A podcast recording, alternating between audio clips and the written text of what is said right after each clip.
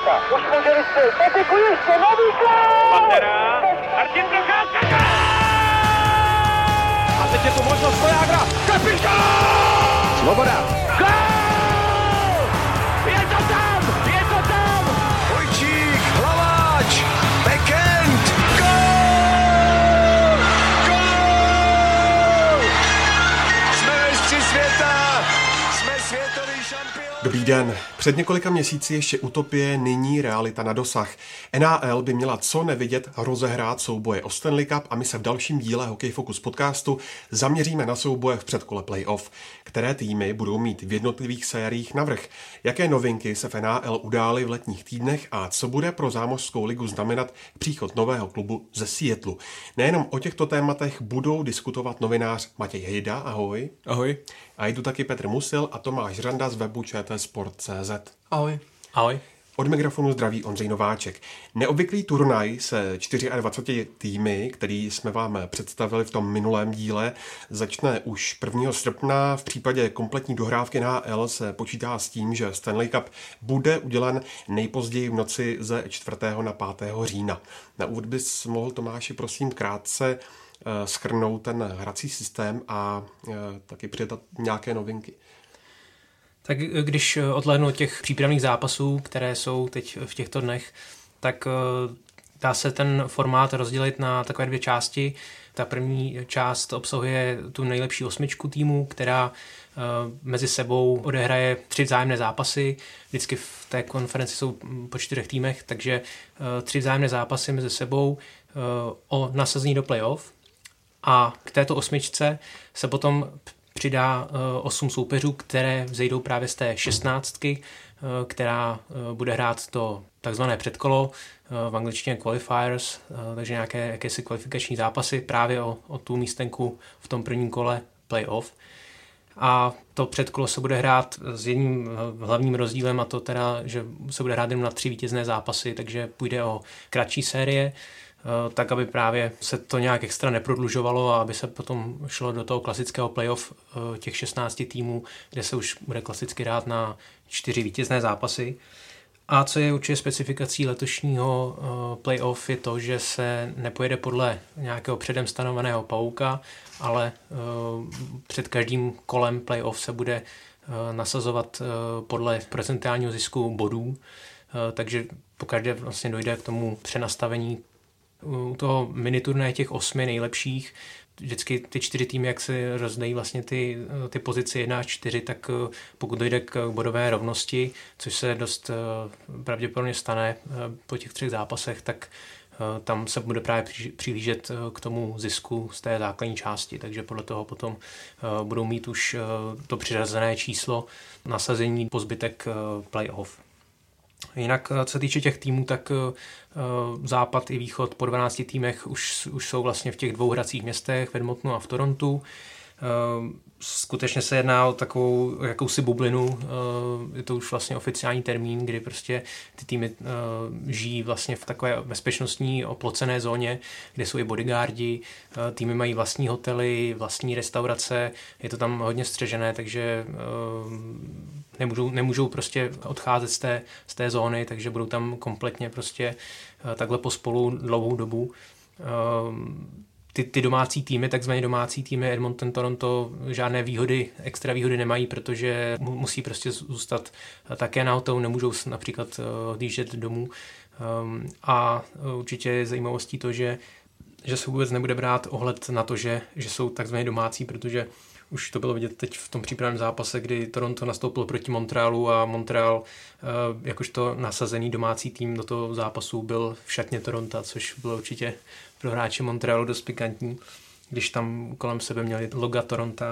Co se týče potom prostředí v, v arénách, tak uh, NHL dělala všechno pro to, aby zamaskovala ty prázdné tribuny, protože se bude hrát bez diváků a tohle už se nezmění. Uh, takže přes sedačky vlastně jsou ty natažené takové pachty, Eh, a eh, ze zhora visí velké LED televize a, eh, a monitory a ten pocit toho má být takový, že, že vlastně celý ten, ten děj se má upínat prostě jenom na tom ledě a, a pokud teda budou nějaké záběry mimo, tak tam budou nějaké nějaké grafiky a videa a podobně, takže aby se trošku skulturnilo. A bude to nějak zvukově doprovázeno, jako jsme to viděli ve fotbalových ligách? Já jsem teda četl, že by tam nějaké zvuky měly být od firmy EA Sports, ale v těch přípravných zápasech jsem to nějak zatím nepostřelil, že by se tam nějak dodávalo například po gólu, takže, takže uvidíme, co potom v těch ostrých zápasech.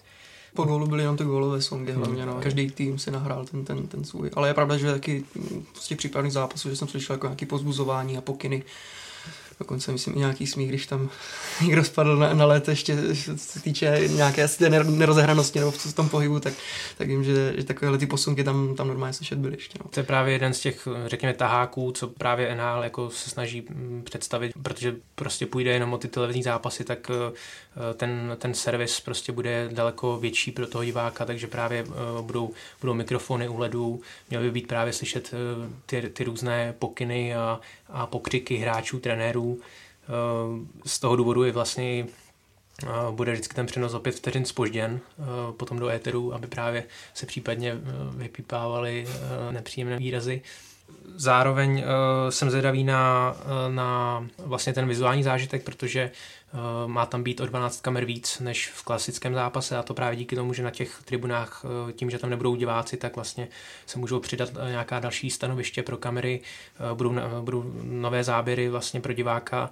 A ten hlavní, který teda mě se osobně hodně líbí, je vlastně taková kamera na jeřábu, která vlastně snímá ne přímo nad ledem, ale prostě z toho, z toho vyvýšeného pohledu ze zhora právě a je to dobré například u přeslovky, kdy perfektně vidíte rozestavení hráčů a přináší to zase prostě nějaký jiný rozměr na nasledování toho zápasu, takže je tam velká snaha prostě zatraktivně ty zápasy, které bohužel prostě budou bez, bez nějaké klasické atmosféry, ale, ale doufám, že úplně na hře to pak nebude vidět.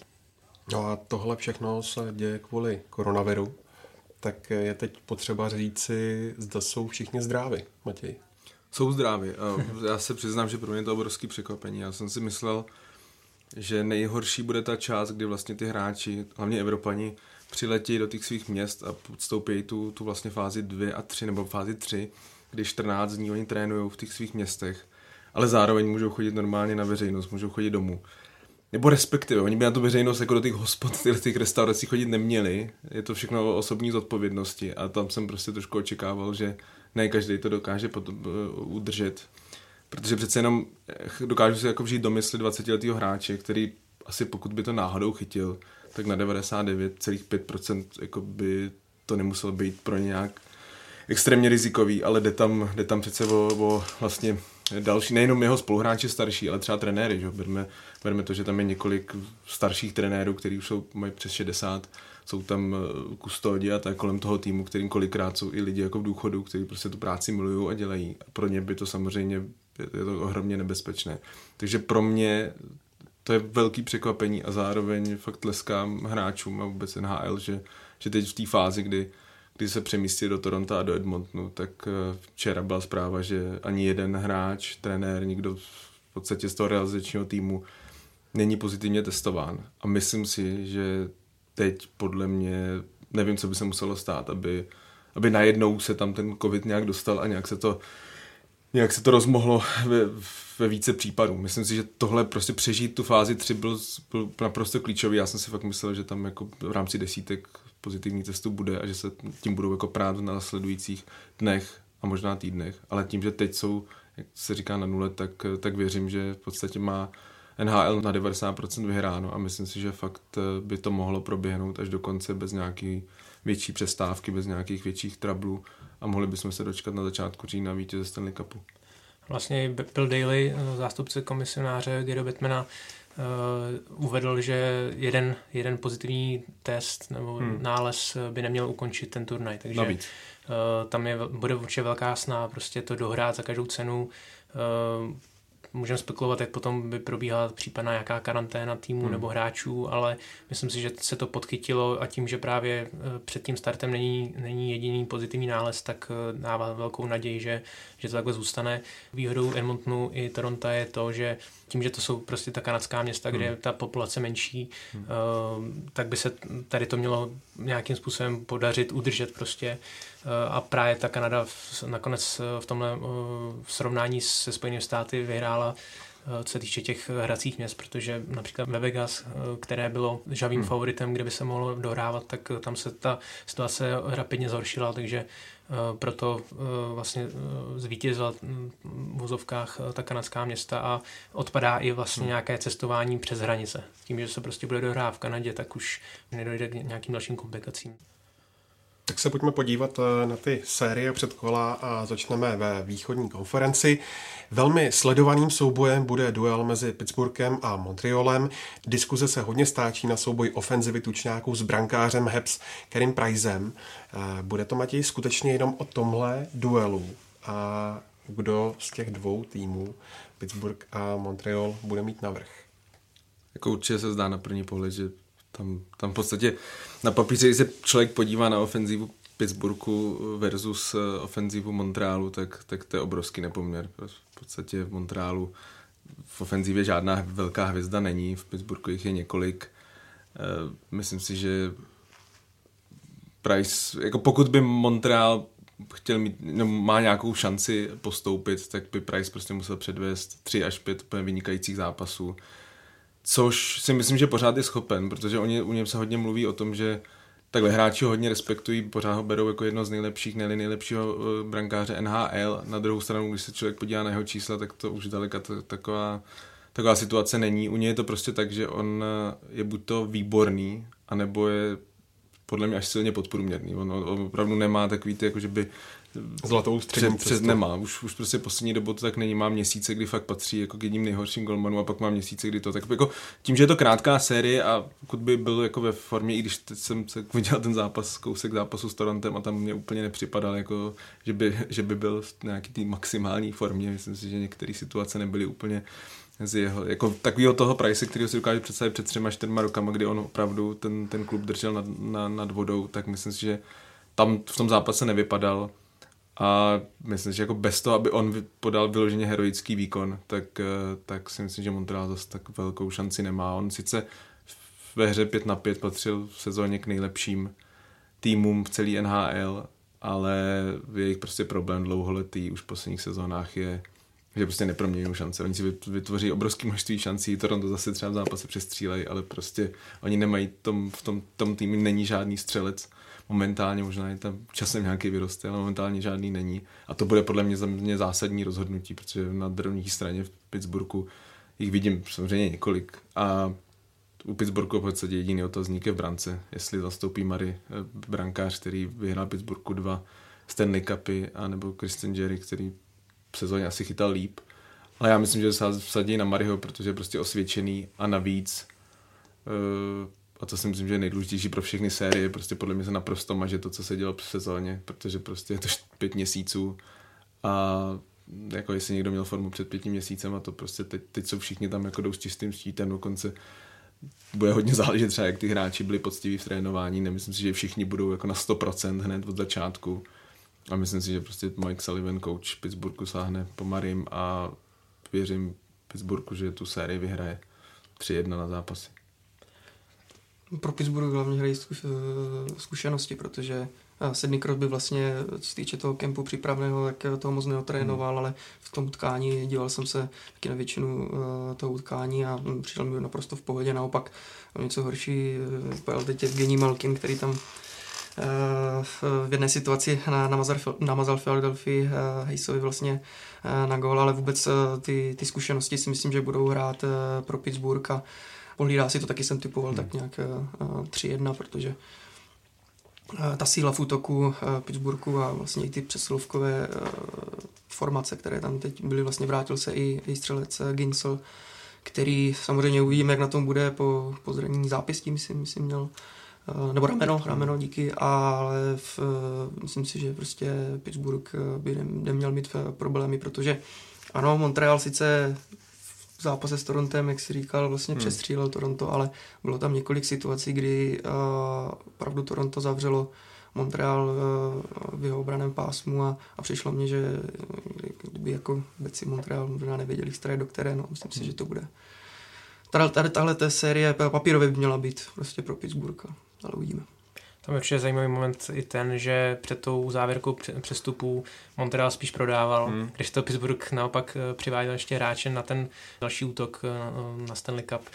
A z tohle pohledu právě přišel Zucker, eh, přišel Conor Sherry, který se vrátí ke Crosbymu do prvního útoku a vlastně navážou na tu spolupráci právě z těch vítězných let 2016, 2017, takže je tam ještě Patrick Marlo, který teda bude podle všeho ve třetí lajně, ale věřím, že může dát i nějaký rozdílový gól potom v těch, v těch duelech playoff, takže eh, z tohohle pohledu Pittsburgh má určitě výhodu a také věřím Pittsburghu a asi podobně tak 3-1 na zápasy. No.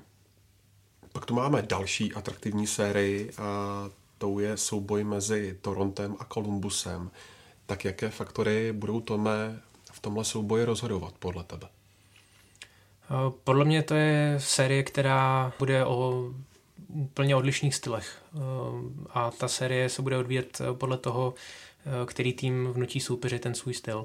Zatímco Columbus má propracovanou defenzivu a sází hlavně na takový ten úporný a náročný styl s dohráváním soubojů, tak Toronto je naopak hodně ofenzivní, to bránění není úplně stoprocentní, takže uh, Toronto budou určitě potřebovat v tomhle zápase proti eh, papírovému outsiderovi, aby v těch zápasech uh, soupeře přestřílel. Ve chvíli, kdy um, Toronto se bude dařit pokořovat obranu Columbusu uh, v čele s neskušenou brankářskou dvojicí Korpisalo Merzlikins, tak uh, má naději na úspěch. A ve chvíli, kdy naopak ta ofenziva bude drhnout nějakým způsobem, tak si myslím, že Columbus bude mít navrh a jemu budou vyhovat ty těsnější zápasy, nízké skóre a podobně. Ehm, zároveň by mohli rozhodovat přeslovky, protože to v nich eh, bylo takřka excelentní v základní části. Měl, myslím, šestou nejlepší přeslovku, naopak Columbus eh, pátou nejhorší. Eh, takže pokud by docházelo k, těm, k těmto soubojům, k častějšímu vylučování, tak Toronto by tady mělo mít výhodu i když samozřejmě budeme se hodně o tom bavit, hodně opakovat, že teď se trošku ty statistiky mažou, pojede se od, od nuly, ale určitě to naznačuje nějaké trendy a, a myslím si, že na tady to by se nemělo úplně jako zapomínat.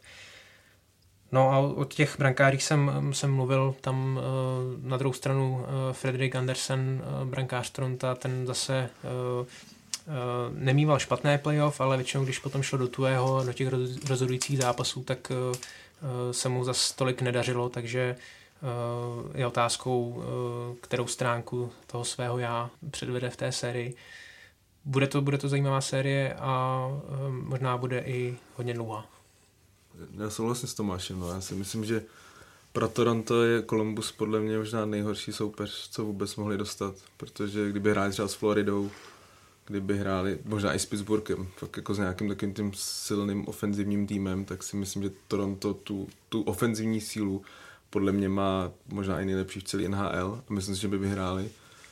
Ale s Columbusem to je prostě přesně to, co jim jako nebude sedět, protože Columbus se s nima nebude jako chtít honit v ty, v ty golových přestřelkách, ale, ale bude prostě hrát tvrdě, bude hrát ten hokej, který, který Torontu nesedí. A myslím si, že to bude hodně, takhle, strašně podle mě rozhodne první zápas. Pokud Columbus vyhraje, tak, eh, tak to s Toronto nevidím vůbec dobře, protože i když tam třeba nejsou ty diváci a tak, ale prostě na Toronto bude velký tlak, protože už prostě jako je to klub, já to tady opakuju neustále, který 15 let nevyhrál sérii v playoff, pokud by nepřed, vlastně to ještě není playoff, to je předkolo, ale pokud by nepostoupil, tak si myslím, že by to už, už by to nevím, kam by to mohlo, mohlo zajít, myslím, že by asi došlo zase k nějakým změnám. Na druhou stranu, pokud samozřejmě může se stát vůbec jako ten optimistický pohled, může jim jako Toronto je zničit v prvním zápase 6-2 a pak si myslím, že prostě Columbus jako nemá tu sílu, nem, ta, ta síla tam není taková, v ofenzivě vůbec ne. Ještě navíc Columbus se zavrací hodně zraněných hráčů, oni měli během sezóny suverénně nejvíc zraněných. A, a teď většina, snad kromě Joshe Andersona, všichni se vracejí do hry. Což by byl zrovna hráč, který by se hodil, protože to je fakt tvrdák, další tvrdák, ale navíc poměrně i gólový hráč, nebo v minulosti byl. Takže mě jakoby trošku v tomhle Toronto líto, protože si myslím, že může narazit. A dokonce bych i trošku favorizoval Columbus. Na druhou stranu, pokud postoupí Toronto, tak si myslím, že má velkou šanci dostat hodně daleko, že se můžou fakt dostat. Protože pak se tam dívat tým, co tam jsou, tak to je přesně to, co jim bude sedět. A ofenzivní, Kromě kromě Bostonu, ale tam jako jsem koukal, že ta šance, že by šli na Boston, tak velká myslím není, že by měl spíš. Já vím, že samozřejmě strašně záleží na plno výsledcích, ale myslím si, že zrovna když tam jako se spekulovalo, kdo by favoriti, tak si, že Boston by měli možná dostat ve finále konference. Pro mě, pro mě Toronto fakt eh, jako si myslím, že, že, že vypadne, až, až to bude velký překvapení, ale zase pokud by to zvládli, tak bych pak Toronto věřil, protože prostě Columbus je přesně to, co podle mě oni absolutně nechtěli hrát. Rozhoduji se s expertama z Dákyní, jsem se zrovna díval a, a typovali uh, výsledek série 3-2 pro Columbus, což ano, uh, jak si tady zmiňoval všechny ty faktory, uh, může, to, může to do sebe zapadat, ale já si říkám, jako kdy jindy, kdy jindy prostě Toronto může hmm. přijít. Teď, teď v té době, kdy opravdu ten kádr má napichovaný, má ho, z týče platů vlastně tu napichovaný úplně, úplně na maximum a, a kvality, tak si říkám, kdy jindy. Dvakrát s Bostonem, ano, tak víme, ale Boston je velice zkušený manšaft. Hmm. Eh, Washington, vypadli z Washingtonu, to taky nebylo vůbec nic lehkého, ale Columbus si by opravdu měli pře- přehrát a já si říkám, ano, ten, ten styl pod Tortorou bude opravdu jako defenzivní, bude nepříjemný, ale uh, třeba minulý rok, uh, když Columbus vyřadil Tampu, vyřadili 4-0 na zápasy, což bylo obrovské překvapení, ale pořád tam byly typy hráčů jako Panarin, a v té době chytal dobře Bobrovský. A já si myslím, že teď, jak už se zmiňoval vlastně o brankářích, tak není vlastně tak, eh, tak výrazný, výrazný golman jako eh, Bobrovský tam. A co se týče té útočné fáze, tak možná Dubois, ale hmm. nevidím tam prostě nějakou velkou postavu, která, která by to v ten důležitý moment eh, strhla, takže možná ti rozdíloví hráči Kolumbusu tentokrát budu chybět i v té taktice hmm. defenzivní. Takže jo. já věřím teda jako víc eh, Torontu a když teda Toronto už teď nepostoupí, tak už budu dávat vždycky proti Torontu. o, o, o, dalšího, o dalšího hejtera navíc. ne, ale já Torontu věřím a mi se třeba líbilo, já jsem se díval taky na to přípravné utkání, ale byla se mě ta uh, třetí lajna uh, ve složení Kapanen, Kerfoot a vlastně mladý, mladý Nick, Nick Robertson, který měl ano, je to v juniorce v Ontario Hockey League, ale vlastně vycházelo to na, na jeden zápas dva body, jo, prostě hmm. obrovská produkce, hraje teď přesilovku. Gol na zápas. No, no, gol na zápas, teď hraje přesilovku, eh, takže prostě líbí se mi ta třetí line, která je opravdu velice rychlá, agresivní, že to není prostě jenom o těch prvních dvou lineách, takže Uh, měl by to Toronto zvládnout. Toronto se navíc vrátil Ilya Michev, který vytvořil útok s Tavaresem a s Marnerem a tahle, tahle trojka dala gol už hnedka v první minutě proti hmm. Montrealu, takže vypadá to, že ta chemie by tam mohla být hned. A do obrany se vrátil Jake Mazin, takže uh, Toronto se taky vrací klíčoví hmm. hráči, uh, je to otevřené. Mě zaujalo, eh, že John Tortorella si ještě v tréninkovém kempu stěžoval minulý týden na své svěřence, že nejsou dostatečně koncentrovaní a, a připravení, což mě teda zaujalo, protože zrovna pod ním, hmm. pod tím tvrdákem, jedním z posledních, bych tohle nečekal. Možná škoda trošku pro Toronto, že to nepřišlo až třeba po prvním zápase, že si to už chtělo všimnout v kempu. A takhle je třeba dostatečně na, na borcu na tu sérii. No. Uvidíme. Já budu optimista a z pohledu Toronto 3-1 na zápasy. Tak máš, tak, máš, taky to tak viděl. Máš, máš tričko s Everovým listem. Ale Toronto Maple A já myslím, že pro Toronto je to vlastně jedna opravdu z posledních šancí, protože eh, tím, jak jsem se zmínil o tom, tom vlastně platovém stropu, já v obraně myslím, že Cody CC Uh, bude potom na to budoucnosti, teď jestli se nepletu Jake uh, Mazin. Mazin podepsal, ale, Mazin podepsal, ale, ale ještě, Berry, ještě, Tyson Berry. Tyson, a jo, jo, tak jsem si proměn, proměnil tady ty dva a ten tým prostě nemusí vypadat tak, jak vypadá teď a teď hmm. vypadá opravdu velice kvalitně, takže je to opravdu, nechci říct teď nebo nikdy, ale, ale velká šance pro Toronto. Tak teď se posuneme do další série a to bude souboj mezi Carolinou a New Yorkem Rangers a to je tak trošku česká série, neboť na každé straně najdeme dva tuzemské zástupce a zároveň jde taky o duel, který je zahalený tajemstvím, kdo vlastně bude stát v obou brankách. Tak jak to podle tebe, Petře, v tom brankovišti dopadne a koho typuješ jako favorita? Co se týče brankoviště, tak v Karolíně bych asi, asi typoval, že bude chytat, bude chytat Petr Mrázek. už vzhledem k té, k té minulé nebo loňské jízdě Caroliny. Myslím si, že se vsadí eh, prostě na stejného brankáře. Reimer měl o něco lepší čísla, ale nemyslím si, že by, že by měl startovat jako, jako jednička v, té sérii. Tady je to jednodušší, ale v té v brankovišti Rangers tam teda opravdu, jako vsadil bych se asi na uh, Igora uh, Šestorkina, uh, vzhledem k tomu, jak se prezentoval prostě po svém nástupu do NHL opravdu z 12 zápasů jsem, jsem vyhrál 9, jestli se nepletu. A samozřejmě ještě se spekuluje o tom, že by se vsadilo na zkušenosti Henrika Lundqvista, ale asi, asi věřím tomu, že, že spíš se prostě vsadí na někoho, kdo, kdo prostě má ještě pořád ten elán, i když tam byla ta velká pauza.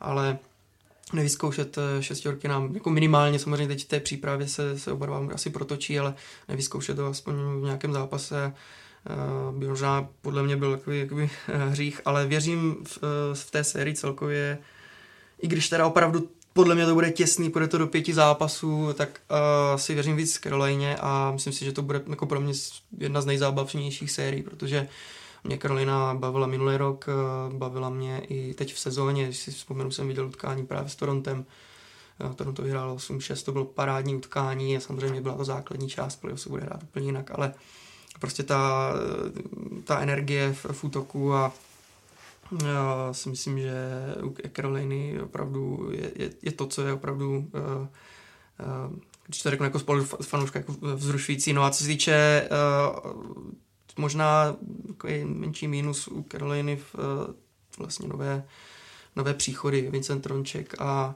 Brady Shea, vlastně přišli a odehráli asi tak jenom sedm utkání, ještě se nedokázali moc jakoby do toho týmu začlenit a najednou přišla uh, pandemie, tak uh, si myslím, že tam možná ještě potřeba trochu, uh, trochu času na ně a tihle hráči právě měli být jako ti, kteří by v playoff ještě víc pomohli Karolině a ještě by ten kádr víc vystužili, takže uh, jsem jenom zvědavý, jak právě tihle dva se do, do toho zapadnou, ale, ale Williams pokračuje a, a ty mladé pušky, když tak řeknu, Svečníkov a Aho a, a tak dále, teď tam stále jsou, takže já věřím Karolině 3-2 na zápasy, ale to je hodně nevyspytatelná série. No. No pro Shea to bude hodně pikantní, protože přišel do Caroliny právě z Rangers. Um, výhodou Caroliny je určitě taková stabilnější a, a na jména a na kvalitu lepší obrana. Uh, vrací se Dougie Hamilton, uh, klíčový back Caroliny uh, bude zdravý i, nebo je zdravý i Vatanen, který také přišel před tu závěrku přestupů. Myslím si, že tady to bude mít Carolina výhodu. Útok Samozřejmě Rangers se mohou opřít o Panarina, eh, finalistu na Hard Trophy. Um, ten měl vynikající sezónu, ale trošku se obávám, jestli, jestli na to nebude trošku sám. Hmm. Proti tomu celému týmu Caroliny, která přece jenom má lépe rozložený ten útok, takže ať už do branky Rangers nastoupí kdokoliv, tak si myslím, že přece jenom uh, ta kvalita je spíš na straně Caroliny, uh, i když, uh, co jsem zaregistroval statistiku, tak Rangers mají od roku 2011 uh, 31 výher z, z 37 zápasů mm. proti Carolině, což je teda z tohoto pohledu ideální soupeř pro Rangers, ale myslím si, že právě ty zkušenosti z Loňska a právě faktor jako například Justin Williams, který umí rozhodovat uh, ty těsné zápasy a má několik vítězných gólů v prodloužení v playoff, tak uh, převáží potom ty misky na, na stranu Caroliny. Hmm. No, jako samozřejmě zapomněl jsem ještě jméno Zibanejad, eh, který měl na jaký výbornou sezónu vlastně v tom závěru ještě před tou koronavirovou pandemí, tak dával v průměru víc branek než, než Pastrňák jako s Ovečkinem, ale tak jsou to ne teda jenom Panarin, ale jsou to jenom dva hráči, jo. A mně přijde ta obrana, že ještě mladá, jako perspektivní, DeAngelo, Fox a tak dále. Ale uh, kdyby jsem nějaké poskládaná právě třeba obrana spíš uh, Caroliny, posílená třeba i od právě takové jakoby dříče z té, z té mistrovské jízdy a St. Louis, jako, protože přišel vlastně Joel Edmondson, takže se to ještě takhle jakoby doplnilo a celkově mně přijde prostě, že jakož playoff vyhrávají obrany, nebo měl, měl v poslední době to tak, tak spíše, tak eh, Carolina i v tomhle, i to srovnání obran eh, by mělo být eh, na straně Caroliny.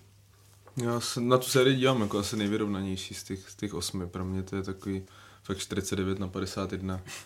A pak si říkám, jestli třeba ten Panarin by nemusel být ten, ten to 1%. Hmm. Jako takhle asi na papíře Karolina defenzivně někde úplně jinde, podle mě má nejlepší obranu lize. Ale jako zase ty rozdíloví hráči prostě mě se víc líbí na té straně Rangers a bude zásadní, jak pokud bude chytat šestěrky, tak jak se mladý golman s tím, s tím vyrovná.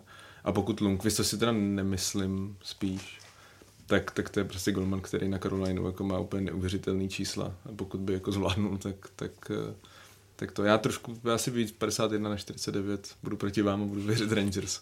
Ale jako myslím si, jaké série na pět zápasů. Nemyslím si, že to bude něco krátkého. Pět zápasů určitě. Brankáři jsou taky tématem v sérii mezi New Yorkem Islanders a Floridou. Eh, Florida hrála v té letošní sezóně pod svými možnostmi a jedním z důvodů byly taky výkony Sergeje Bobrovského. Myslíš, Matěj, že se Sergej vrátí v lepší formě, když je teďka eh, stejná startovací čára? A jaké další taháky tahle série slibuje podle tebe? Myslím si, že se vrátí v lepší formě. Myslím si, že jo, protože on těch playoff těch sérií neměl moc dobrý už v minulosti. Vlastně loni ta stampou byla taková jako první, kdy si myslím, a to teda začal jí, že nějak po 20 minutách nebo po 25 minutách spustil tři góly a vypadalo, že bude střídat. A tehdy tím, že ho nevystřídali, tak to možná byl základ, jako ten nejdůležitější krok k tomu, že pak dominovali v celé sérii. Ale myslím si, že bude lepší, protože prostě ta, ta smlouva, kterou na Floridě dostal, je jako obrovská a, a on jako chytal velmi, velmi špatně, takže ono už moc horší to se nemůže. Z pohledu Floridy tam si myslím, tak zase ta ofenzivní síla je tam větší, jsou tam výraznější jména pro mě, ale když bych si měl vsadit, tak věřím, věřím Islanders, protože si myslím, že to je podobný tým třeba jako ten Columbus. Je to hodně takový. Ne, nehraje se proti ním dobře, ta, ten hrát proti Islanders bolí. Myslím si, že mají lepší obranu. Myslím si, že mají poměrně vyrovnaný čtyři útoky, což z jedné strany může vypadat, takže tam není nějaký, který by vyloženě eh, vynikal, protože tam v podstatě jako nějaká velká superhvězda není možná. Matthew Barzal, Barzal v budoucnu jí bude, nebo už má takový jako nakročeno k tomu se stát hvězdou, ale zase na druhou stranu prostě i ve třetí, ve čtvrtý léně jsou tam hráči, kteří dokážou dát gol a dokážou mít velký přínos pro tým a, a ta obrana pro mě u Islanders lepší a myslím si, že já se hodně těším na ten trenerský souboj, protože na obou stranách jsou to jako trenerské legendy a ale myslím si, že Islanders nebudu zastírat i jim přeju, aby to, aby zopakovali vlastně to vítězství teď. Jestli dobře vzpomínám, 2016, nebo John Tavares vlastně ve šestém zápase, kdy hráli proti, to všechno samozřejmě Česko sledovalo, protože v té době na Floridě hrál Romír Jager, tak to vyhrál 4 na zápasy a myslím si, že i tentokrát uh, tu sérii zvládnou. Bude taky záležet, kdo bude chytat. No. Tam, tam, to je nejlep, to, když se takhle podíváte vůbec na všechny ty série, tak jako si myslím, že nikdy v historii playoff NHL nebylo tolik nejasných pozic jedničky, kdo vlastně nastoupí do toho playoff, protože podle mě snad méně týmů, kde je jako jasný, jaký brankář bude chytat, než jde to tam fakt a, a zrovna, zrovna Islanders jsou teda zase jedni, bavili jsme se i o Rangers a je tam jako řada dalších týmů, kde Pittsburgh který jsme probrali, kde prostě nevíme, kdo bude chytat. Takže to by mohlo být třeba takový, jestli, jestli Rice nebo Varlamov, typu asi Varlamova, ale, ale věřím, věřím Islanders, myslím si, že vyhrajou. Já se zároveň si myslím, že uh, se můžeme dočkat i toho, že po těch prvních zápasech dojde k hodně změnám v těch brankovištích. Že prostě jo, je to 50-50, rozhodnou se pro jednou brankáře, zápas nevíde, tak uh, vlastně nebude až takový problém hmm. sáhnout po tom druhém. A tady to se taky v minulosti moc nestávalo a logicky, protože v těch dlouhých sériích na čtyři vítězné zápasy hmm. Eh, tam prostě po té jedné porážce to moc neřešíte. Eh, na druhou stranu teď, když se bude hrát na tři, na tři výhry a vy prohrajete úvodní zápas, tak uh, už začne trošku, hmm. trošku panikařit a právě třeba u Rangers si umím třeba představit, že začnou s Lundqvistem, hmm. protože půjdou po té jistotě, po té zkušenosti, hmm. zápas mu nevíde na druhý zápas mohou klidně dát úplně hmm. s čistým svědomím šestorkina a, a ten, ten třeba potom tu sérii vychytá.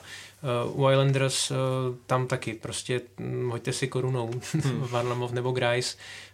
Uh, umím si představit, že se prostě prostřídají, pokud by se jim nedařilo. Uh, souhlasím, že Bobrovsky se vrátí v lepší formě, trošku mu v tomhle i fandím, protože si myslím, že má navíc. Uh, a podle mě prokázal v posledních letech, že je to skutečně kvalitní brankář a možná mu prostě jenom trvalo, než si prostě zvykne na ten nový klub, na nové spoluhráče.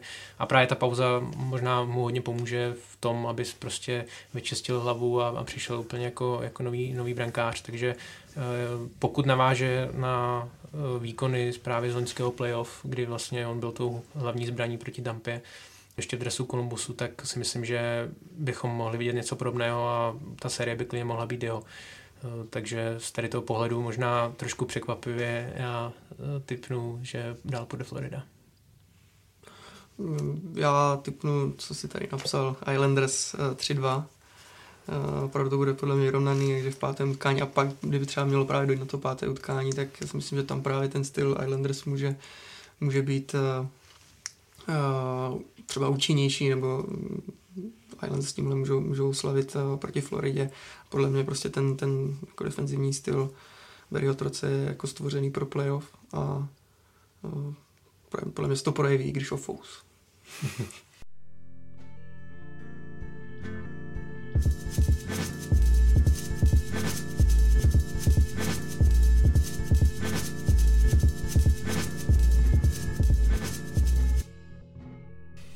Pojďme zamířit do západní konference a tu bude hostit Edmonton a ještě než se zeptám na tu sérii mezi Oilers a Chicagem, tak se musím zeptat Tomáši, jestli už to tam všechno vysušili. Tak ty jsi mě naskočil. Ta část, Tam- část, Jo, ta část té areny, jo, jo, tak to už, už dávno. Dobře, uh, pojďme na oba týmy, tedy Edmonton a Chicago, kdo podle tebe z nich bude mít navrh. Já si myslím, že tady to právě bude ta série, eh, ve které by mohlo být eh, dobře vidět, že ten, ten rychlý start, kdy prostě z, z krátké přípravy jdete rovnou do zápasu, bude vyhovovat těm mladším a rychlejším hráčům, jak už jsme tady se bavili v, v tom posledním díle k NHL. Právě v tomto případě si myslím, že Edmonton bude mít velkou výhodu. Eh, Nejenom, že teda má na své straně teď aktuálně ty největší hvězdy eh, současné ligy, ale zároveň eh, dobře posílili před playoff o ty právě ty rychlé hráče, přivedli Atanasia z Detroitu, přivedli Enise z Otavy a tohle jsou zrovna hráči, kteří dobře zapadají do toho rychlejšího tempa Edmontonu.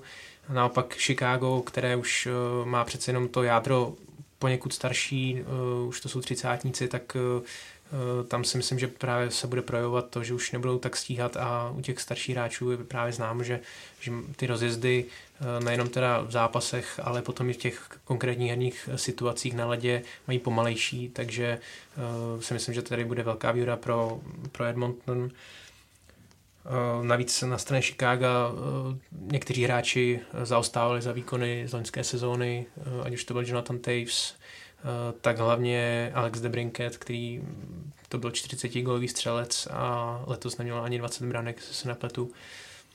Byť teda základní část se nedohrála, ale ty výkony prostě zaostávaly za, za těmi očekáváními. A tak si myslím, že v, tak nějak jediný, který stíhá Edmonton jak eh, střelecky, tak rychlostně je Dominik Kubalík, ale myslím si, že to asi na Edmonton nebude stačit. Ehm, Přece jenom Duncan Keith už to nejlepší má za sebou, eh, Brent Seabrook eh, další eh, z toho jádra, eh, ten je teda zraněný a nenastoupí, což možná nakonec ve výsledku bude pro Chicago jenom dobře. Osobní antipatie. Eh, a z tohohle pohledu potom pro mě nemusí Edmontonu ani uškodit, že, že Mike Green eh, je obránce, který taky přišel před tu závěrku přestupů eh, jedním z těch mála hráčů, kteří využili tu, tu možnost toho nedohrání toho restartu NHL a, a vzdál, vzdál se vlastně toho startu.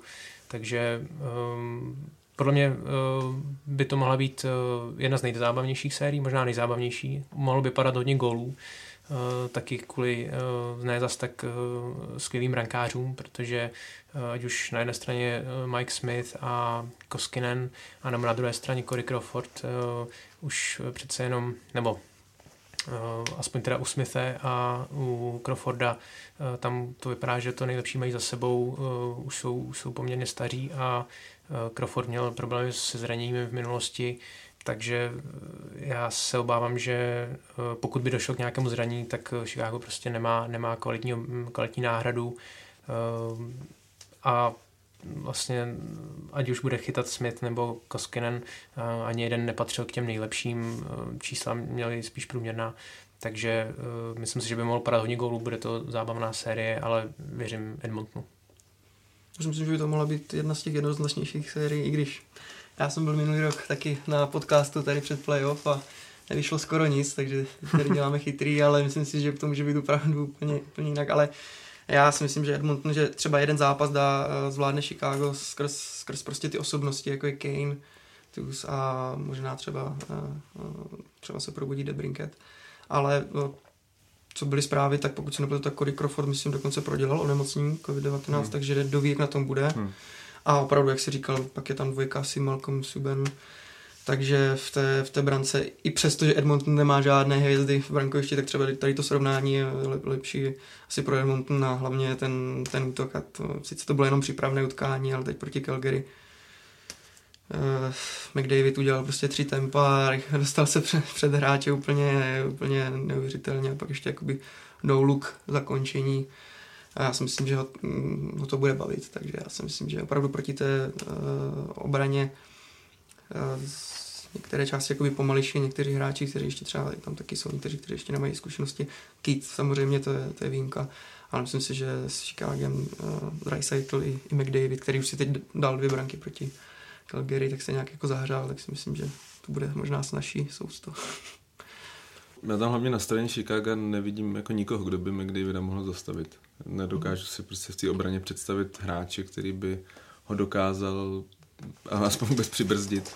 Na jedné straně podle mě Chicago má nejhorší obranu z těch týmů, co budou hrát playoff, nebo jsou v tom předkole, nebo pak, pak by hráli playoff. A zároveň McDavid, řeknu to tady, podle mě fakt půjde do toho playoff neuvěřitelně nadržený, fakt ukázat to, že je to prostě nejlepší hráč světa protože zase trošku měl nějaký zdravotní problémy, teď není že v nominaci na Hard Trophy, což teda já bych ho tam asi nedal, ale myslím si, že prostě on bude fakt, eh, myslím si, že bude nezastavení v téhle sérii určitě, protože fakt tam nevidím nikoho, kdo by se mu to, a myslím si, že McDavid bude prostě obrovskou osobností tohohle, tohohle playoff, protože ho hrál jednou jednou v životě a paradoxně mě zrovna zase tak nevynikal, vím, že tam tam ho soupeři dokázali poměrně, poměrně zastavit a, a třeba Dreisaitl, který podle mě byl nejlepší hráč letošní sezóny, tak, eh, tak nejenom, že vyhrál budování, ale zároveň si myslím, že nikdo tak dominantní nebyl, tak, eh, tak byl tehdy v tom, tom playoff jako nejlepší útočník. A prostě když se podívám, už jenom to, že Edmonton na, na to playoff zbrojil a Chicago taky podobně jako třeba Montreal, přesto ten, ten tým jako spíš vyprodával. Kleiner, bavil, se, bavil se bran, druhý brankáře, možná jedničky, bavil se obránců některých, tak uh, myslím si, že musel, podle mě tady bylo největší překvapení, kdyby Chicago šlo dál. To si myslím, že tam dokonce by mě nepřekvapilo, kdyby toho skončilo 3 na zápasy. No, já nevím, tak 3-1 jsem říkal, ale jako ty, skrz to, že opravdu skrz ty osobnosti, že možná v jednom tom zápase se, se tak řeknu, jako zblázní Kane, a tak dále, ale, ale tak jako 3-1 max, ale taky si myslím. Abych se toho, jako toho typování tady fakt bych se asi úplně toho zase tak nedržel, protože prostě je Jasný. to, mm, jako já si myslím, vždycky prostě NHL je podle mě nejvyrovnanější soutěž mm. na světě a, a, tady je to jako největší extrém, jak my máme vědět, jako když jsme pět měsíců neviděli ty hráče hrát, prostě fakt tam bude strašně vlastně záležet. viděli hrát právě, a stejně bylo všechno a právě, jinak, a hlavně všechno. bude prostě strašně záležet na tom, jak ty hráči přistupovali k tréninku. Já si myslím, že tam budou borci, kteří jako tři měsíce fakt poctivě už dřeli, a, protože prostě věřili k tomu, že se vrátím. A myslím si, že tam byli hráči, nebudu jmenovat, ale myslím si, že jsou tam hráči, který, no, myslím si, že pár Evropanů by se tam našlo, kteří podle mě jako ještě před měsícem absolutně neřešili, že by něco jako dohrávat. A podle mě to na nich bude prostě znát minimálně teď ze začátku. Prostě si myslím, že jako to nebude to, prostě nebude to, nebude to úplně úplně stejný, jako kdyby nastupovali všichni po 82 zápasech do playoff. Podle mě tohle bude velký faktor, ale zpátky k sérii věřím Edmontonu, jednoznačně. Taky Nashville vstupuje do série proti Arizoně bez e, jasné golmanské jedničky. Na druhé straně generální manažer Coyotes John Čajka nečekaně odstoupil ze své funkce jenom těsně před začátkem předkola. Jak to odhaduješ, Petře? Co se týče brankoviště v Nashville, tak eh, tam se trošku uh, mění ty, ty pozice. Možná se čekalo, že, že to ještě chvíli, jako když to řeknu, ustojí Pekarina, ještě, ještě má smlouvu, je to další sezónu. Ale už v téhle sezóně, kdy vlastně Nashville nezačal úplně, úplně dobře, a pak přišla trenerská výměna, eh, skončil Violet, přišel John Hines a uh, té doby ještě víc si to místo v brankovišti jako upevnil uh, Jose Saros a, a vlastně myslím z posledních 19 dolů měl nějak 12 výher. Prostě se na něho predátoři mohli spolehnout a něco podobného jako Rangers, protože uh, jsou tam zkušenosti Henrika Lundqvista, uh, Pekarine má podle mě jako momentálně Nashville ještě větší jakoby auru, nebo hodně podobnou, jako stejně jako Lundqvist, tak těžko říct. Generální manažer pojil vlastně v rozhovoru teď jako mm, samozřejmě neodstajnil, říkal, že to může být jakkoliv, že, že pořád PK má, má zkušenosti, že několik zápasů zvládli dobře, ale čísla už nebyla dobrá po 90% úspěšnost zákroku a já bych si měl sadit tak asi na Sarose a naopak, když to nepůjde, tak do, druhého, do dalšího zápasu klidně může naskočit Pekarine. A co se týče Nashville, tak obrana to je samozřejmě uh, famozní, jedna z nejlepších v, v NHL. Roman Jozy je vlastně kandidát na Norris Trophy. Ale už dlouhodobě se Nashville potýká prostě s, s ofenzivou, s produktivitou, protože Jozi má vlastně skoro bod na zápas a, a z útočníku se dostal přes 20 gólů, má jen, jen 20 gólů jenom Filip Forsberg.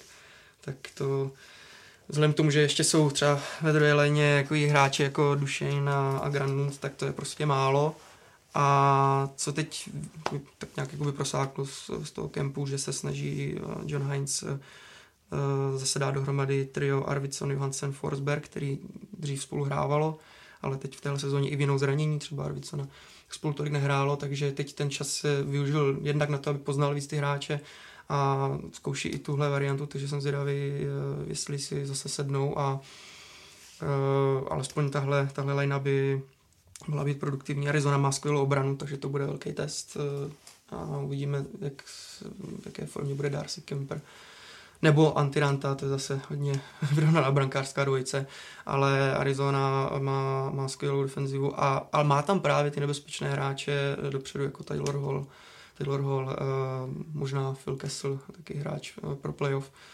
Takže podle mě je hodně vyrovnaná série a, a Nashville třeba, třeba 3-2 na zápasy, možná, možná víc zúročí ty, ty zkušenosti z předchozích uh, let. No a co se týče Johna Čajky, hodně překvapivé odstoupení uh, při nezhody uh, s majitelem uh, Meruelem a pak už můžeme jenom spekulovat, co, co přesně bylo ten, ten impuls pro to, uh, prý uh, John Čajka vlastně jednal i s jinými uh, týmy, uh, chtěli ho přetáhnout v Buffalo, uh, v New Jersey, takže možná tohle vyeskalovalo, ale samozřejmě úplně se to nedělá. No. Před, před eh, dohráním sezóny to opravdu muselo vyeskalovat do třeba ostré slovní výměny a, a jinak si to nedovedu představit, protože si myslím, že tohle ještě asi mohl nějakým způsobem třeba překousnout tu stát, ale záleží, co tam bylo. To jo. zatím je uh,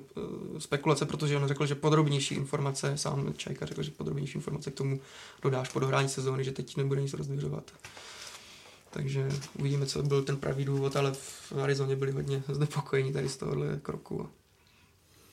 Já se na tuhle tu sérii úplně jako netěším a myslím, že to nebude moc koukatelný hokej. Kdybych, jako taky ten první pohled bych si jasně řekl, že nešel vyhraje, protože podle mě na papíře je to prostě strašně silný tým, ale zároveň pro mě je to největší zklamání sezóny. I když teď se tak zase můžeme vracet k tomu, že to bylo už hodně dávno, že už je to velká minulost, ale pro mě Nešvil hraje prostě strašně pod svoje možnosti.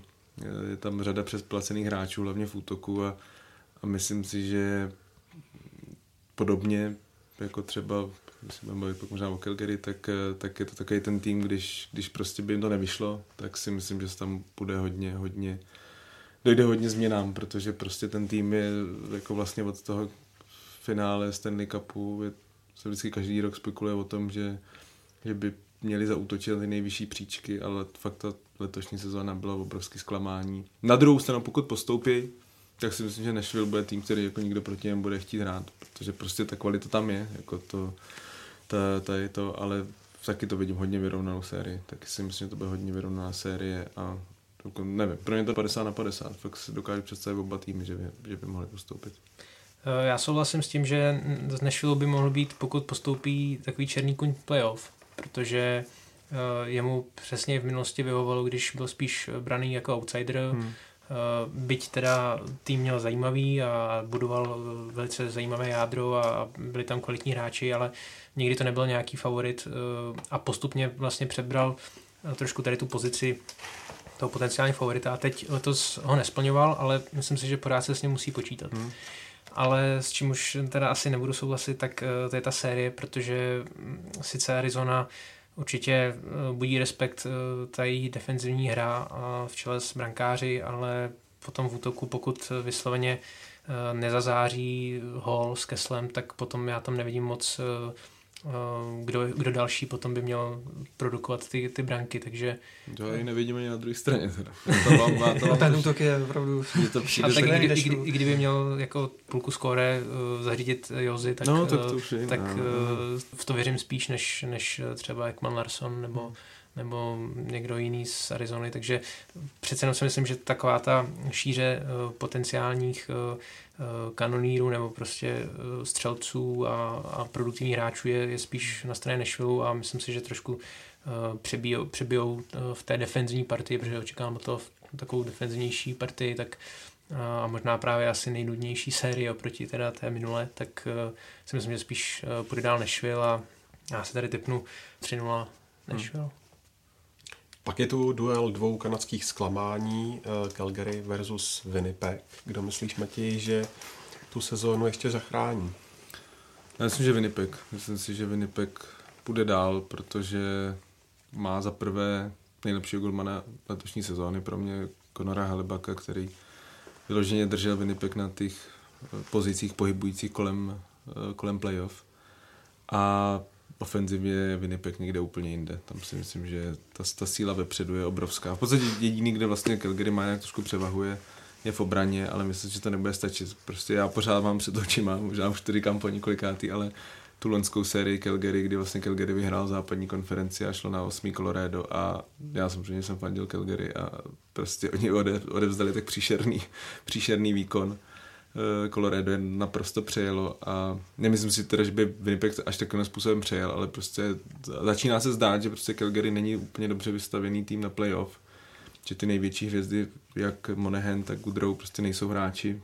Úplně u Monahana je to takový, že on je, on je takový jak bych to, řík, jak bych to řekl, no, ne, nedává tam úplně ty emoce, není to takový ten hráč, takový ten, ten, bezkrevný. přesně tak, no je přesně bezkrevný, to je to slovo, co jsem hledal, jo, je to takový ten hráč, který v základní části toho, když přijde to playoff, tak, tak se trošku vypne a Goodrow prostě tam to asi i je trošku tou jeho postavou, jako ať se samozřejmě hokej jde, jde tím trendem eh, pro menší hráče a tak, ale pořád jako v tom playoff se ještě občas nějaká ta tvrdost vidí a myslím si, že mu to samozřejmě jako, to logicky příjemný není a on poslední dobou v playoff jako nehraje prostě dobře.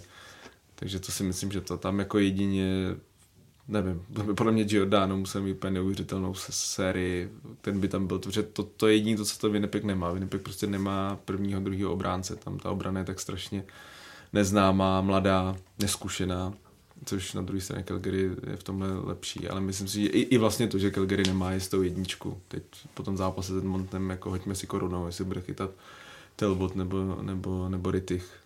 A na druhé straně prostě výborný brankář. Myslím si, že Winnipeg eh, půjde dál.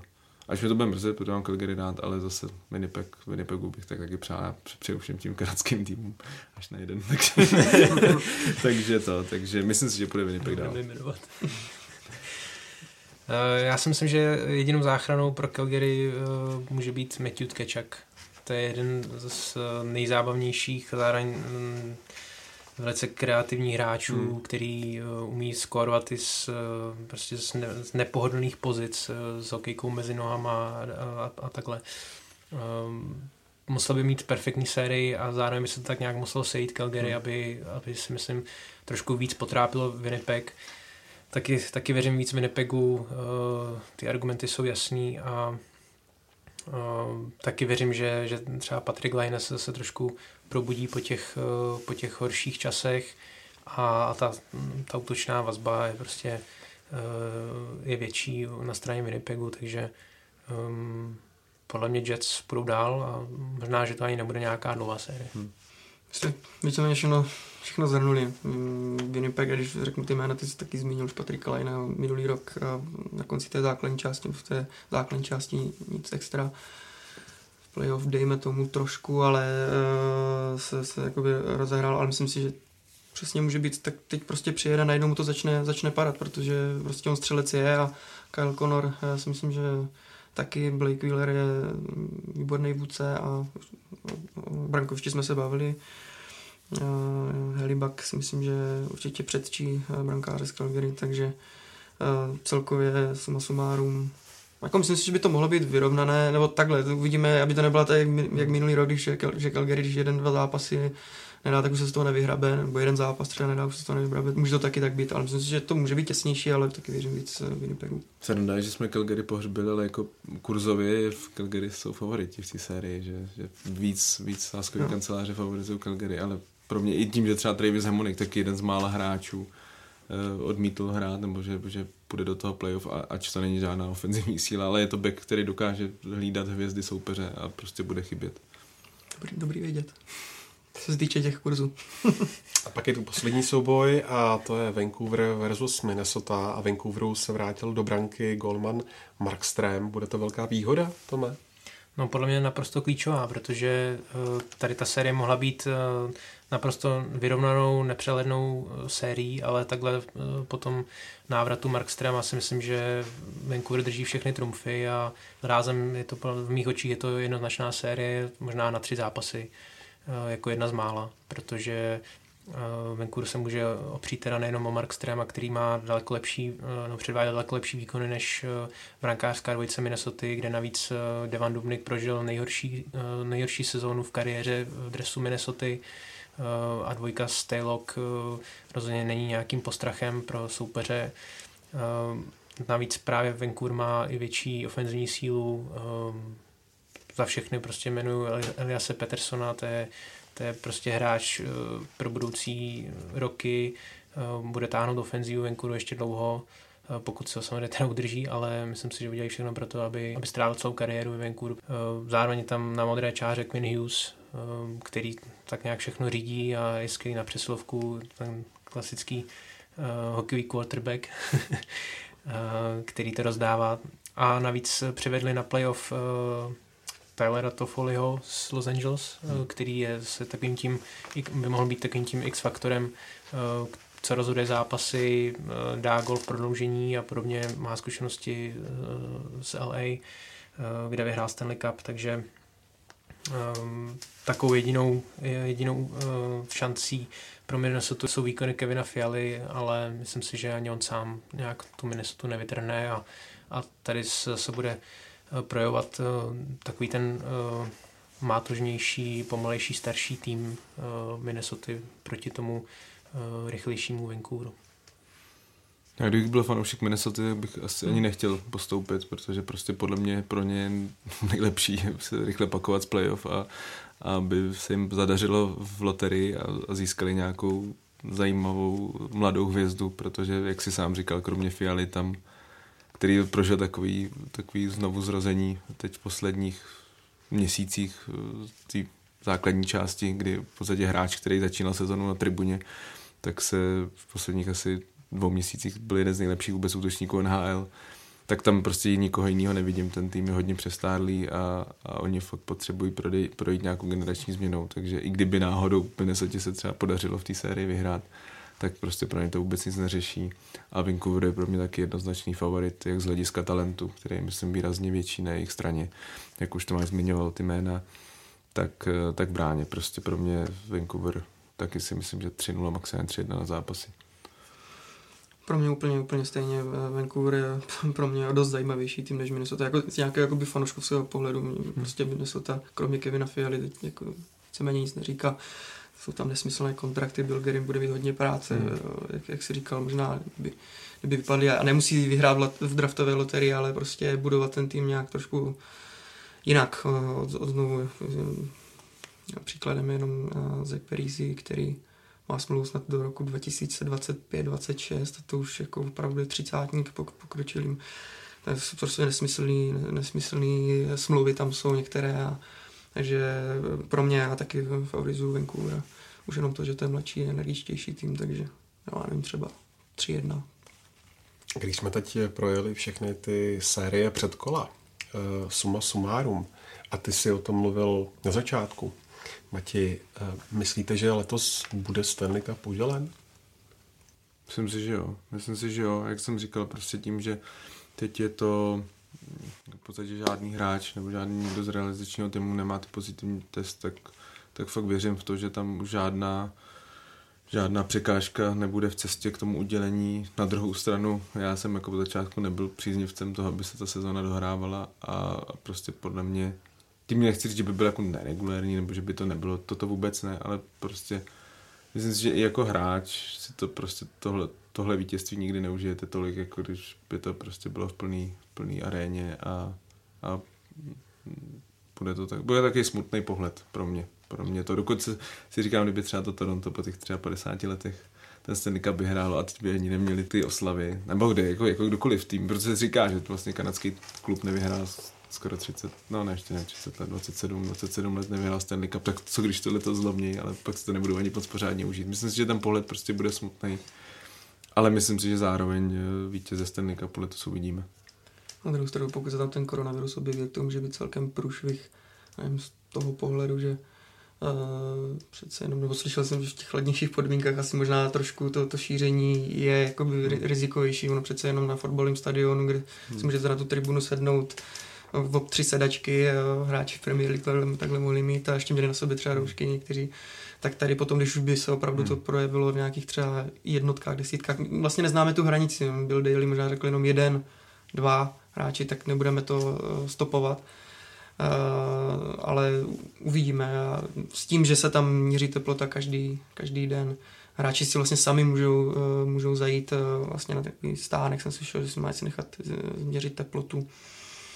Uh, tak je to tak důkladný, že snad ne, snad ne, ale v momentě, kdy se to tam rozjede, tak uh, bych byl trošku skeptický. No hráče čekají testy každý den, a průběžné kontroly a, a co jsem četl, tak uh, vlastně dochází k dezinfekci uh, střídaček během třetin. Hmm. Uh, samozřejmě hmm. potom po zápase šatny uh, jsou samozřejmostí, takže um, veškerý, veškerý ten personál uh, mimo střídačky uh, prostě v rámci stadionu a v blízkém okolí uh, mají uh, roušky, Ehm, takže já si myslím, že tam je to, je to důkladně podchyceno a myslím si, že udělali prostě všechno pro to, aby, aby se to dohrálo a nejvíc si to určitě přeje Gary Batman, který prostě od začátku prostě šel tvrdě za tím, že, že to se prostě musí udělat Stanley Cup a myslím si, že, že k tomu dojde. No. To, že to prostě bude postrádat atmosféru, zápasy bez diváků, ehm, přístupy některých hráčů, kteří prostě mluví o tom, že že to bude divné a že to bude na nic a, a podobně, tak ty tady jsou a budou, ale, ale nějakým způsobem se to dohraje. Tomu se teprve říká chytrá karanténa.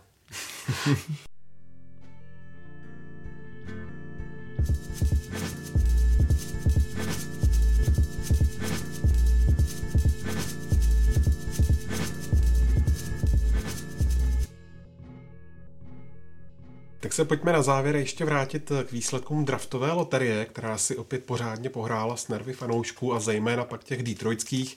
Oproti matematickým předpokladům nepřipadla první volba ani jednomu ze sedmi nejhorších týmů. Loterie se tak bude muset konat ještě jednou a celkovou jedničku draftu získá jeden z osmi vyřazených v tom e, probíraném předkole. Jak to zpětně hodnotíš, Mati? Kam by se hodil podle tebe největší talent Alexis Lafreniere? Já se to dělám z dvou pohledů. Z pohledu NHL jako soutěže si myslím, že si nic lepšího přát nemohli, protože v podstatě jako byla tady jedna draftová loterie, tu sleduje nějaký počet fanoušků a myslím si, že tu druhou bude sledovat výrazně víc, protože tam bude výrazně víc týmů ve hře o to, ten jackpot, tu, tu jedničku draftu. Takže prosledovanost, která teď prostě je ještě víc důležitá snad než kdy jindy, kdy prostě profesionální sport je tak strašně paralizován tou situací, tak uh, myslím si, že pro soutěž je to úplně to nejlepší, co se mohlo stát.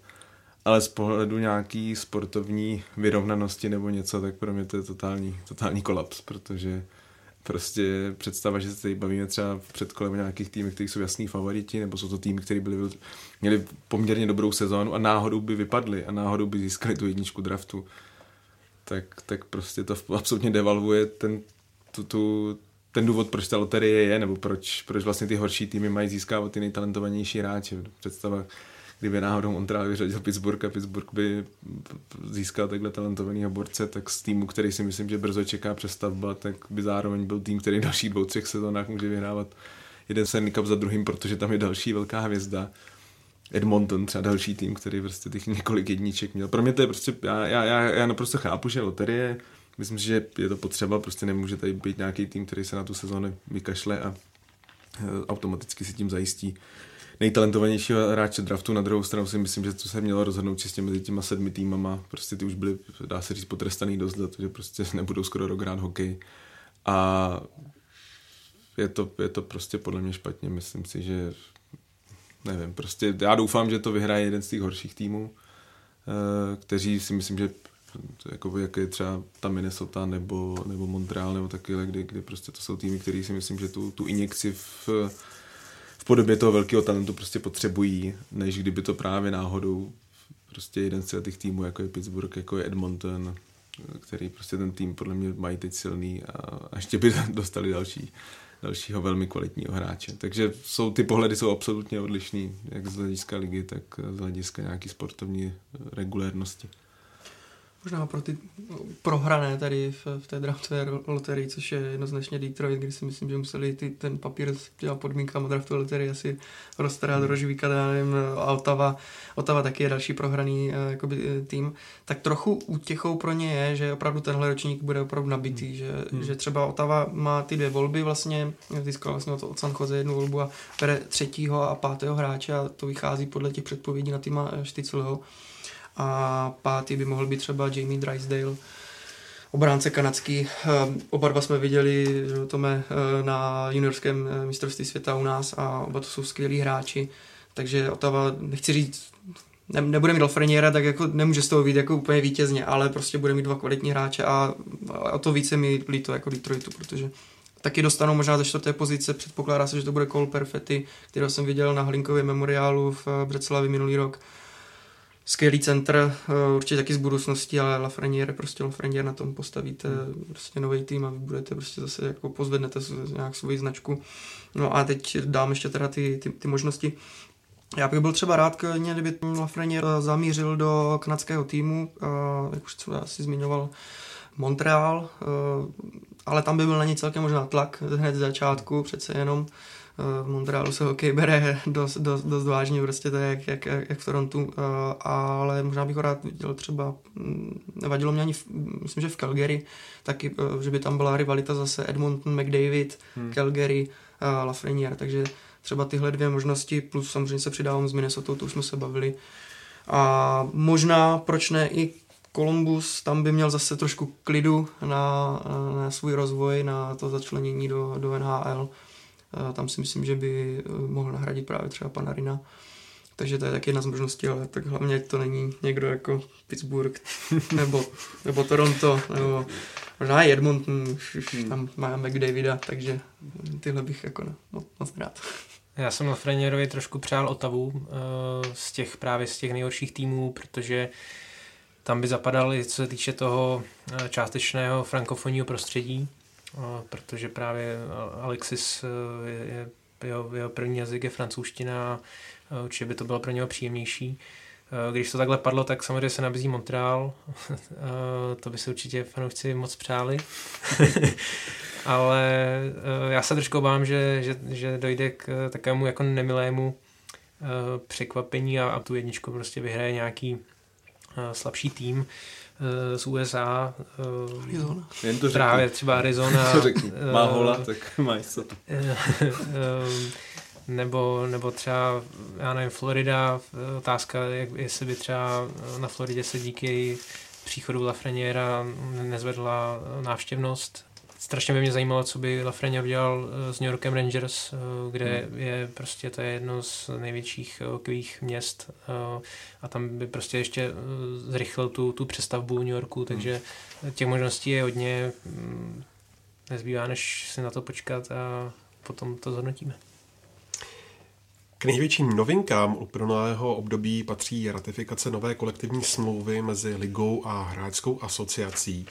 Jaké jsou, Tome, ty hlavní body dohody a co to pro NHL vlastně znamená? No pro mě tady ta zpráva přišla z čista jasná, protože ačkoliv jsem viděl, že uh, obě strany mohou letos uh, v létě uh, znovu otevřít uh, ten dialog a, a ty potenciální podmínky, tak jsem nečekal v této chaotické době, že k tomu, k té dohodě dojde, ale stalo se a je to příjemná změna oproti těm minulým letům, kdy v roce 2004 a 2012 ta jednání dospěla až do výluky. Takže teď se obě strany vlastně dohodly na čtyřletém prodloužení, přičemž ta stará smlouva měla ještě dva roky běžet, takže dohromady to dává takzvaně klid na 6 let, což je pro všechny strany teď určitě to nejlepší. Co se týče těch hlavních bodů, tak zůstává vlastně ta, ta částka toho platového stropu na, na, tom, na těch současných 81,5 milionů dolarů, s tím, že za rok se maximálně o 1 milion zvýší. NHL jako, jako celek uh, touhletou situací dost prodělává, takže si nemůže dovolit prostě navýšit ty stropy a vlastně to je jedna z podmínek, aby, aby se navyšovaly stropy, musí liga vydělávat, takže tady dojde k určitému zmrazení toho platového stropu a na to nejvíc doplatí ty, ty týmy, které jsou které jsou dost pod tím platným stropem napěchované, jako Tampa, jako Toronto. Tyhle týmy budou mít velký problém sestavit kádry na, na další sezónu. A přesto si myslím, že se z toho nějakým způsobem dostanou. Byly vlastně navýšeny minimální platy ze 70 až postupně na 775 tisíc amerických dolarů. Stejně tak se navýšil maximální částka pro nováčkovské kontrakty, který v budoucnu bude až 1 milion dolarů. A co se týče toho mezinárodního pohledu, to je asi to nejzajímavější pro české fanoušky, ale zejména teda pro, pro evropské, tak že NHL se dohodla na startu hráčů na olympijských hrách, jak v Pekingu 22, tak v Miláně a Cortíně na Peco 26. Takže to je asi, to je asi tak to nejdůležitější, co z toho zešlo. Pro mě to taky bylo hodně velký překvapení, že se v podstatě v úvozovkách tak snadno dohodli, když v dřívějších letech v podstatě pro Garyho Batmana jako komisaře NHL je to poprvé v jeho působení, kdy se takhle dokázali dohodnout, aniž by byla nějaká výluka, buď to kratší nebo celosezónní. Takže z tohohle hlediska to bylo překvapení. Myslím si, že i hráči z toho vyšli jako velice, velice dobře. Už za prvé to účastí na olympiádě, co hodně stáli, hlavně ty mladí, jako pro ty, pro ty mladý kluky, jako je McDavid, Matthews a, a takovýhle, který si na olympiádě ještě nikdy nezahráli. To je podle mě, nebo je to, bude, bude to velký splnění dětského snu, protože si myslím, že ať samozřejmě největší asi taky ten sen je Stanley Cup, tak pořád reprezentovat eh, svoji zemi na olympiádě je hned možná, nebo možná i srovnatelný sen. A zároveň, zároveň, celkově si myslím, že jako hráči vyšli velice dobře z toho, z té smlouvy. A samozřejmě horší je to trošku pro některé ty týmy, jak už, jak už Tomáš říkal, bude tam 5-6 týmů, který vyloženě se budou prát s tím platovým stropem a, a budou se muset kvůli tomu zbavovat některých hráčů, protože prostě podepisovali smlouvy, takže čekali, že ten platový strop v následující sezóně bude o 3 až 4 miliony vyšší. Takhle nebude a nebude, myslím si, že i dalších 3-4 letech. Takže pro týmy je to, některé je to velmi prekární situace. Možná ještě jenom jeden bod u, u, u některých hráčů, kteří budou uh, volní hráči po sezóně, se budou možná trošku podepisovat trošku jiné uh, kontrakty. Hmm takzvané jako, jako přemostovací, možná na méně let, eh, možná tak, že nejdřív bude nějaká menší částka, pod která postupně bude se zvyšovat, ty to bývá většinou třeba naopak, že na začátku budete třeba víc, pak se postupně ta, v dalších letech ta částka snižuje. Je to v důsledku, doufám, že to správně vysvětlím, ale jiskrout jste slyšeli možná, hmm. jo, hmm. povinně zmražená jako částka hmm. z těch platů má být 20% a pak se má postupně vlastně snižovat na 6% až v tom roce 2025-2026, takže z toho důvodu možná ty přemostovací hmm. kontrakty bude se třeba týkat Taylora Hola, že jo, nebo Alexa Pietrangela, což budou jako volní hráči po sezóně, takže možná i v, co se týče těch platů, že tam bude trošku teď změna trošku uh, možná jiné částky, uh, třeba na méně let, takže to bude taková možná jedna zajímavostka. No. A ještě na úplný závěr se podívejme na 32. klub NHL Seattle Kraken. Jako budoucí nováček vstoupí do ligy v té přes příští sezóně. Tak jak se ti Matěj líbí to odhalené jméno a co bude podle tebe hm, důležité pro ten potenciální úspěch Seattle? Já si myslím, že pro ten potenciální úspěch je právě důležitý to, co teď jsme se bavili. Je to zmražení toho toho platového stropu, protože některé týmy se budou muset zbavovat těch hráčů a tím, že za rok vlastně bude ten, ten expansion draft, tak eh, si myslím, že někteří to fakt rádi využijou, že se zbaví buď to předplacených hráčů, ale zároveň tím budou muset do světlu poslat do draftové pozice, což samozřejmě při budování budoucnosti je, je výhodná komodita. A nebo zároveň v podstatě budou moct získat prostě kvalitní hráče z jiných týmů. Takže já si myslím, že ať jsem to samozřejmě u Vegas asi jako většina nečekal, že budou mít tak fenomenální start do NHL, a netroufám si tvrdit, že by Seattle měl teda stejný, že by v první sezóně se dostali do finále, ale myslím si, že díky tomu Seattle bude ve velmi komfortní situaci a nečekám u nich, že by jako měli dvě, tři sezóny, kdy budou naprostým otloukánkem soutěže. Myslím si, že dokážou tohle hodně využít a jak se říká, okrást některé týmy o, o kvalitní hráče. Takže si myslím, že Seattle hned od první sezóny bude mít konkurenceschopný tým. A co se týče výběru jména, mě se líbí, já jsem si přál Krakeny, mně to přijde, přijde, přijde mi to hezký. Na rozdíl od, od Golden Knights se mi líbí i ten znak jejich. Trošku mě překvapily ty barvy, nebo takhle, čekal jsem zelenou tím, že je tam to, já jsem čekal trošku ty barvy, který má v podstatě eh, tým, co hraje v juniorskou ligu v Seattleu, ale na druhou stranu jsou velice podobný Canucks, tam, tam, takže jsem si říkal, že oni vlastně nemůžou jít úplně stejnou, stejnou tou, tou, tou jako modrozelenou, a když ty Canucks už je to víc jako modrý, ale, ale mys, jako ty, ty barvy mě trošku překvapily, ale myslím si, že jako líbí se mi, líbilo se mi hrozně to video a, a na Seattle na rozdíl třeba od Golden Knights, který mě se fakt nelíbí ten znak. Na ty dresy už jsem si zvyknul, jako myslím si, že se vstali poměrně populární, ale u, u Seattle mě, mě se to moc líbí a nad, jako těším se, ne, jako samozřejmě asi nebudu takový, že bych teď, jako, takhle, kdybych byl člověk, který nesleduje do NHL a přišel bych, tak si jako se dokážu představit, že bych takovému týmu začal fandit, takhle vím, že jim budu jako přát, pro mě to sympatický klub a těším se na ně.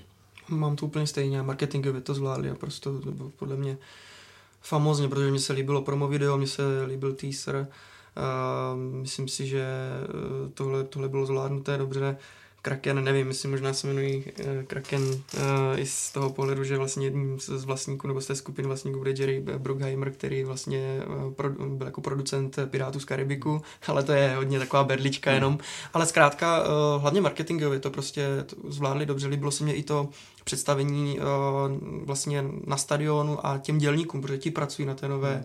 nové aréně. Samozřejmě, kdyby byla normální situace, tak by to bylo asi s velkou pompou někde na, hmm. na náměstí třeba, jo. ale uh, vůbec prostě to video, to představení, barvy se mně líbí a kritici říkají, že samozřejmě Seattle mohl navázat na tu tradici, mohl se jmenovat Metropolitans, hmm nebo podle uh, jednoho druhu lososa, který je vyloženě ve vodách kolem Seattleu. Myslíš tak, Sokaj? Sokaj, Sokaj, jo. Uh, že, že teď je to prostě nějaká příšera, která Wikipedia říká, že to je někde okolo Norska se, se, změ, se vyjevil kraken, takže to prostě není úplně, jako že to nesouzní uh, vyloženě s tím, s tím regionem, ale to jako mě, jako fanouškovi, který prostě není ze, ze Seattleu, jak je mi to víceméně jako, jako jedno a myslím si, že pro tu pro mladé fanoušky to, to byl výborný zásah, protože už teď mají prý o 50% hmm. větší jakoby tržby prostě třeba z nějakých, dark, z, z nějakých třeba předmětů než, prostě než, v merchandisingu než, než, než Vegas, takže tohle bylo zvládli výborně a rychle přidám jenom k tomu rozšiřovacímu draftu. Ron Francis má vlastně o rok víc, než, než bylo, bylo v případě Vegas na přípravu hmm. ten rozšiřovací draft, takže já si myslím, že to pojme Eh, opravdu důkladně a jak se říkal Matěj, já myslím, že bude mít velice, velice silný tým ve hře TJ Oshie se spekuluje hodně, spekuluje se třeba jo, Metu Marim, takže to nebude úplně jak v případě Vegas, kde bylo hodně i takových jako dříčů, takových hráčů jako Marcheso, který, nebo William Carlson, který až potom jako ještě se uh, transformovali do té, do té hvězdy, jakoby, ale, ale z začátku jste si neříkali, že by to bylo nějaký velký jméno. Takže to možná v Seattleu tam, tam bude víc takovýchhle hráčů, protože na to prostě čas. Mně se, mně se jejich název líbí, eh, je dost výrazný eh, právě na, oproti těm eh, jiným potenciálním, tam se přetřásalo jako Sea Lions, Steelheads nebo Totems. Totems by ani nemohlo být zase v dnešní době. A, a podobně, takže já si myslím, že Kraken navíc oni hned využili a vlastně je to oficiální um, merchandisingový brand Release the Kraken, vypuste hmm. Krakena, hmm. to je prostě perfektní uh, uh, a právě už uh, zabudovali právě v tom prodeji merchandisingu proti Vegas uh, Um, obecně si myslím, že ty nové týmy teď uh, uh, těží z takové té popularity v uh, té nové NHL, takže já si myslím, že Seattle může být uh, v tomhle podobně úspěšný jako Vegas. Uh, hodně určitě se budou, bude srovnávat s Vegas, uh, tam určitě tomu se Seattle nevyhne. A těch strategií, jak potom postupně budou budovat eh, tým, jaké hráče si vyberou, eh, těch je strašně moc a bude tam strašně moc fakturů a uvidíme, jak, jak se to potom toho zostí. Já jenom doplním, že ten rozšiřovací draft bude v červnu příštího roku. Já jsem jenom hrozně zvědavý, jak bude vypadat maskot Seattle. Jak, jak toho Krakena udělají, jestli to bude něco podobného jako, mm-hmm. jako chobotnice v Detroitu, nebo jestli to bude fakt si myslím, nějaká hrozivá, hrozivá nestvůra. Hodně se na to těším. Tak jo, tak se necháme překvapit a z Hokej Focus podcastu je to všechno. Příště se podíváme na preview eh, playoff 16 nejlepších týmů a taky si rozebereme výsledky druhé fáze té draftové loterie, o níž tady dnes byla řeč. Eh, Matěj, Petře a Tomáš, moc krát díky za vaše komentáře, postřehy, glosy a tak dále. Díky moc. Díky. Děkuji za pozvání. A díky taky vám za to, že nás posloucháte. Tenhle, ale i další podcasty jsou na webu čtsport.cz a nebo na Soundcloudu v iTunes, YouTube i na Spotify. Tak se mějte hezky.